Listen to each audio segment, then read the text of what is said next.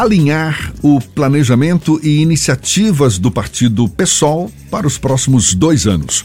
O presidente nacional do PSOL, Juliano Medeiros, visita Salvador amanhã. A viagem faz parte de um giro que o dirigente vem fazendo pelas capitais do Brasil. E o presidente nacional do PSOL, Juliano Medeiros, é nosso convidado, é com ele que a gente conversa agora. Seja bem-vindo. Bom dia, Juliano. Bom dia, Jefferson Fernando. Um prazer estar com vocês aqui na Tarde FM. Prazer todo nosso. Você está fazendo esse giro pelo Brasil buscando afinar, digamos assim, o discurso com os correligionários do PSOL. Que alinhamento é esse? Que planejamento o PSOL está buscando para os próximos dois anos e qual a participação da Bahia nesse processo, Juliano? Bom, esse é um ano muito importante. Então, qualquer partido político, porque é um ano eleitoral, ano que os partidos renovam suas bancadas no Congresso Nacional, nas Assembleias Legislativas, também disputam o governo dos estados. É, mas, além disso, é um ano que para nós se colocou como fundamental. O governo Bolsonaro, um desastre em todos os sentidos, trouxe de volta a fome, a miséria, a inflação, empurrou 27 milhões de brasileiros e brasileiras para viverem abaixo da linha da miséria. O país vive uma crise sem precedentes, Fernando, Jefferson, e por isso o pessoal se colocou como tarefa principal derrotar esse governo esse ano nas eleições, derrotar esse projeto. Né? E por isso nós estamos construindo a unidade com demais partidos de esquerda no nível nacional, em torno da candidatura do ex-presidente Lula. E nos estados estamos tentando reforçar, é, onde é possível, essa unidade, não é o caso da Bahia, onde nós não temos conseguido construir essa unidade e fortalecer as nossas candidaturas. O pessoal tem uma candidatura ao governo do estado da Bahia, nosso companheiro Kleber Rosa, vai ter uma chapa competitiva para o governo e também para a Assembleia Legislativa, para a Câmara Federal. Então, nossa ideia é fortalecer esse trabalho, o pessoal tem crescido muito e a Bahia é um estado fundamental. Nós já somos um partido bastante relevante em outros estados do país, como São Paulo, Rio de Janeiro, Rio Grande do Sul, Pará, onde nós governamos a capital do estado, Belém do Pará, com o nosso companheiro Edmilson Rodrigues. E na Bahia o partido também tem crescido. Temos já uma representação na Assembleia Legislativa com o nosso deputado Hilton Coelho, temos uma representação na Câmara Municipal de Salvador, com as pretas por Salvador, nossa companheira Laina, que lidera esse mandato coletivo. E estou muito otimista que a gente possa ter nosso primeiro mandato de deputado federal também na Bahia. A nossa ideia é visitar e fortalecer esse trabalho aí no Estado também. Quais são as dificuldades que você encontra na Bahia para unir esse discurso e qual deve ser o discurso básico da campanha ao governo do Estado aqui na Bahia, em que vocês têm o Kleber Rosa como pré-candidato pelo PSOL? Acho que a dificuldade principal no caso da Bahia, de construir uma unidade das forças de esquerda, é que nós temos já aí há bastante tempo um projeto liderado pelo PT, que inclui, além do PT, partidos que não são do campo da esquerda, partidos do campo conservador, partidos que em Brasília fazem parte do famigerado Centrão, que está atacando os direitos dos trabalhadores e das trabalhadoras, atacando a legislação ambiental, que tirou o auxílio emergencial de 600 reais quando as pessoas mais precisavam. A Câmara não renovou o auxílio emergencial por decisão do governo Bolsonaro. Então é muito difícil para a gente falar de unidade no estado como a Bahia. Você está falando de quais partidos em particular, Juliano? Eu me refiro, por exemplo, ao PSD, para dar um exemplo apenas. O PSD do Gilberto Kassab, que foi a favor do impeachment contra Dilma, que foi a favor das medidas que foram implementadas no governo Temer, como por exemplo a reforma trabalhista, a lei das terceirizações que precarizaram as condições de trabalho no Brasil, a mudança do marco de exploração do pré-sal, que regrediu do sistema de partilha para o sistema de concessão, enfraquecendo a participação do Estado uh, na, na, nos ganhos da produtividade em torno do pré-sal, são fundamentais para financiar saúde, educação, habitação, qualidade de vida. Então, por exemplo, com o PSD, o pessoal não vai estar. É impossível que o pessoal tenha qualquer tipo de, de entendimento com um partido que tem sustentado essa agenda, que é uma agenda de retirada de direitos do país. Então, para manter nossa integridade, nossa coerência, não resta outro caminho senão apresentar a candidatura do Kleber, que é um companheiro valoroso, que certeza vai fazer uma campanha muito bonita, claro, respeitando os partidos que junto conosco estarão fazendo a campanha do Lula, mas pontuando, demarcando as nossas diferenças em relação ao projeto aí na Bahia, hoje representado pelo Rui Costa. Juliano, quando nós falamos do PSOL, nacionalmente a gente tem como referências estados como Rio e São Paulo, em que há uma grande representatividade do partido, inclusive com cadeiras na Câmara dos Deputados e até candidaturas competitivas ao Senado, como foi o caso do Rio de Janeiro com o Chico Alencar há algum tempo. Mas aqui na Bahia nós temos uma, um crescimento tímido.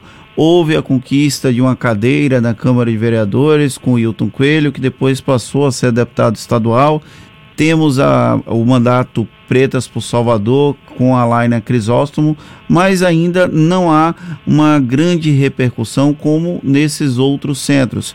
Para não esquecer, também tem o Jonatas, o Rasta lá de Feira de Santana como o pessoal pretende ampliar a ocupação desses espaços em estados como a Bahia, você que preside nacionalmente e acaba participando dessa articulação? Claro, é relativamente natural que estados onde partidos de esquerda governam, como é o caso da Bahia, onde você tem o PT, o PCdoB, o PSB, partidos que são, junto conosco, oposição ao governo Bolsonaro, é que nesses estados onde esses partidos governam, isso dificulta mais o crescimento de um partido que, sendo de esquerda, não participa dessas coalizões. Então, no caso do Rio e de São Paulo, é, nós estamos nos tornando a força hegemônica da esquerda. No Rio de Janeiro, o pessoal já é o maior partido da esquerda. É, no caso de São Paulo, isso vai se consolidar talvez nessa eleição ou na próxima com a liderança do Guilherme Boulos, da Luiz Erundina, do Ivan Valente, da Samia Bonfim, que são os nossos grandes nomes aqui em São Paulo. Então, nesses lugares onde a nossa energia está concentrada em combater os partidos de direita e onde essa competição, digamos assim, no campo das esquerdas, ele é ele se dá de forma um pouco mais igualitária, onde nenhum dos partidos de esquerda é governo, esse crescimento é mais fácil. No caso da Bahia, onde você tem uma coalizão, onde os partidos de esquerda estão na máquina do governo, conseguem com isso atrair lideranças regionais, financiar melhor suas candidaturas, realmente isso dificulta um crescimento mais robusto. Mas, mesmo no caso da Bahia, esse crescimento é notável. No nosso último Congresso Nacional, que foi realizado em setembro do ano passado, quando eu fui, inclusive, reeleito, é, a participação da Bahia foi notável. A Bahia foi o quinto estado com mais participação nós temos um número de filiados enorme na Bahia, um grau de capilarização no Estado, de enraizamento nas cidades do interior muito importante. Há, inclusive, outros vereadores e vereadoras pelo interior do Estado. E eu estou muito otimista que a gente possa, efetivamente, eleger nossos primeiros deputados federais aí na Bahia. Claro que, para isso, nós precisamos, aí a responsabilidade é nossa, financiar adequadamente o partido aí na Bahia, fazer chegar os recursos do fundo eleitoral que são necessários para que a gente possa ter campanhas competitivas. Mas eu estou muito otimista que a gente possa sim ter esses primeiros deputados federais aí na Bahia para não só ajudar o pessoal a superar a cláusula de barreira, mas ter uma bancada forte em Brasília para poder ajudar o Lula a desfazer as maldades que foram promovidas pelo Temer e pelo Bolsonaro ao longo dos últimos seis anos. Em 2018, o pessoal teve uma candidatura com Guilherme Boulos, que teve uma representatividade muito forte com a, a emergência de temas que estavam ficando esquecidas pela esquerda, esquecidos pela esquerda clássica, exemplo do próprio PT.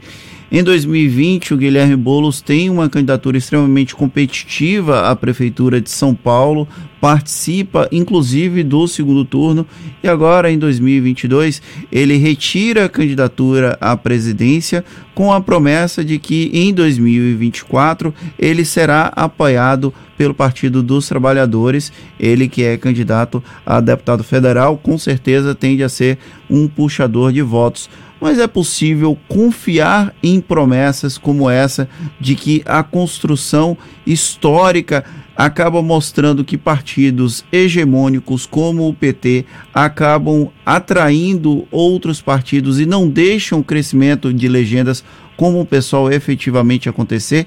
Existe algum receio de que em 2024 o Bolos será escanteado e aí eu vou emendar em 2022 há uma perspectiva de que o ex-presidente Luiz Inácio Lula da Silva incorpore efetivamente pautas do PSOL? É, nós estamos negociando o apoio à candidatura do ex-presidente Lula com base exatamente na incorporação de propostas que o pessoal defende. Nós lançamos em Brasília recentemente uma plataforma com 12 pontos, né, chamada Direito ao Futuro, Diálogos do Pessoal para Reconstruir o Brasil. Nós abrimos uma série de conversas com os partidos e movimentos que apoiam a candidatura do Lula, e inclusive com o próprio PT. Hoje, daqui a pouquinho, às 9 horas, acontece aqui em São Paulo uma reunião entre a Fundação Pessoal Branco, que é a fundação do PT, e a Fundação Lauro Campos Marielle Franco, que é a fundação do pessoal, exatamente para tentar fechar esses pontos aí que vão ser incorporados ao programa de governo do Lula. Então, nós estamos fazendo algo meio inédito. Ao invés de discutir ministérios, ao invés de discutir troca de apoio nos estados, nós estamos discutindo uma aliança programática. A exemplo do que a esquerda fez com a centro-esquerda em Portugal, na Espanha, em outros países, tentando ter um compromisso em torno de alguns pontos. E a partir desses pontos, se forem incorporados ao programa de governo do Lula, nós podemos sim apoiá-lo. É aí que nós estamos fazendo a discussão. Em relação à candidatura do Guilherme Boulos à Prefeitura em 24, foi um gesto, um gesto do PT de declarar, através do presidente Lula, do Fernando Haddad, que a, a grandeza e a generosidade do Guilherme Boulos de retirar sua candidatura ao governo em nome da unidade representava algo que credenciava o Guilherme Boulos como candidato da unidade das esquerdas em 24. Mas eu não diria que nós fizemos um acordo, a retirada do Guilherme Boulos da, da corrida ao governo do Estado em troca do apoio à, à prefeitura em 24. Nós fizemos uma, tomamos uma decisão, Guilherme Boulos muito consciente de que é possível derrotar os tucanos de São Paulo, que governam o Estado há 24 anos, aliás, melhor, há 28 anos, e que para fazer isso nós temos que estar juntos. Não tem jeito, nós vamos ter que estar juntos, o PT, o PCdoB, o PSOL, a Rede, o PSB, e que o nome que está liderando as pesquisas é o nome do Fernando Haddad, que por isso a melhor forma de viabilizar essa vitória aqui é apoiando Fernando Haddad, nós estamos discutindo com ele também, a possibilidade de uma aliança. É, isso ainda não está encaminhado, sabe? essa decisão vai ser tomada pelo pessoal de São Paulo, mas foi um gesto, na minha opinião, de grandeza, de generosidade, de compreender o momento que nós estamos vivendo. E tenho certeza que o Guilherme Boulos vai fazer uma votação extraordinária, candidato para fazer mais de um milhão de votos aqui em São Paulo. Vai ajudar a nossa bancada a crescer na Câmara, superar a cláusula de barreira e também, espero eu, a derrotar esse império dos tucanos aqui em São Paulo, que já, já deu o que tinha que dar está conversando aqui com o Juliano Medeiros, que é presidente nacional do PSOL. Você citou há pouco a dificuldade de partidos de esquerda terem uma unidade maior aqui na Bahia, ainda mais porque, segundo você também destacou, há partidos que compõem essa base e não são historicamente esquerdistas. Você certamente deve observar essa dificuldade também em nível nacional. Você diria que a união da esquerda ainda é um sonho cada vez mais distante, Juliano? Eu diria que para essa eleição nós estamos construindo algo muito sólido em torno da candidatura do Lula com o propósito de derrotar o Bolsonaro. Eu acho que o Bolsonaro é um, uma experiência tão macabra, tão cruel, que as elites brasileiras promoveram nos últimos anos, que isso tocou a, a, os dirigentes dos partidos de esquerda, lideranças de esquerda, com exceção do Ciro Gomes, que segue aí optando pelo isolamento político, mas todas as demais lideranças de esquerda resolveram sentar na mesa. O PSB, por exemplo, na eleição de 2016, estava contra a esquerda, na maioria dos, na maioria dos estados, na maioria das cidades, né? votou a favor do impeachment da Dilma em 2016, chegou a entrar no governo do Michel Temer. E hoje o PSB está indicando o candidato a vice-presidente do Lula, que é o Gerardo Alves. O PSOL nunca teve qualquer aliança com o PT no plano nacional. Nós tivemos candidatura à presidência da República em 2006 com a Luiz Helena, em 2010 com o Plínio de Arruda Sampaio, em 2014 com a Luciana Genro e em 2018 com o Guilherme Boulos. Então, o governo Bolsonaro promoveu essa unidade, né? promoveu uma unidade que até pouco tempo era impensável. Né? A rede de sustentabilidade, partido da Marina Silva, da Luiz Helena, do Randolfo Rodrigues, também nas últimas duas eleições não teve com o PT. Então o Bolsonaro promoveu essa unidade. Diria que para essa eleição, essa unidade, pelo menos no plano nacional, ela está mais próxima do que nunca. E isso tem a ver com a tragédia que o governo Bolsonaro representa. Agora, realmente, nos estados, a realidade é diferente, porque em cada lugar você tem um cenário, né, onde é, em muitos lugares os projetos são diferentes mesmo, a ameaça não é tão grave. Vamos dar um exemplo no Rio de Janeiro, Cláudio Castro, governador bolsonarista que assumiu depois da prisão do titular, né, o Wilson Witzel, afastamento e, e prisão. É, no caso do Rio de Janeiro, está se construindo a unidade em torno do Marcelo Freixo, PSOL, PSB, PT, PCdoB, os mesmos partidos que apoiam ali. Por que nós estamos juntos no Rio? Porque no Rio a ameaça é muito grande. O Cláudio Castro é uma ameaça enorme para o futuro do Rio de Janeiro. Em São Paulo também, nós estamos construindo a unidade. No caso da Bahia, nós temos diferenças com o projeto do PT, mas não posso dizer que a continuidade de um governo do PT represente uma ameaça à democracia. Juliano, só uma correção, o Wilson Witzel não chegou a ser preso, tá? Ele só foi impeachmentado. Processado, né? É, foi processado, exatamente, tem razão. Quem foi preso foi o Pezão, né? O governador. Isso. Os outros ex-governadores foram presos. É, todos os ex-governadores, processando o Vitor, exatamente. O Vitor está sendo processado e corre esse risco, né? Mas ainda não, ainda não foi preso. Então, é, nesse, nesse contexto, me parece que o Bolsonaro colaborou para essa unidade né? e, e tem ajudado, inclusive em outros estados também, a construir esses espaços de diálogo que têm sido importantes para a gente poder estar juntos. Juliano Medeiros, que é presidente nacional do PSOL, muito obrigado pela sua disponibilidade, pela atenção dada aos nossos ouvintes. Bom dia e até uma próxima, Juliano. Eu que agradeço, um abraço para vocês e para todos os ouvintes da Tarde FM. Um abraço. Maravilha, essa conversa, você sabe, vai estar disponível logo mais na íntegra nos nossos canais no YouTube, Spotify, iTunes, Deezer e também no Instagram. Agora são 7h46 na Tarde FM.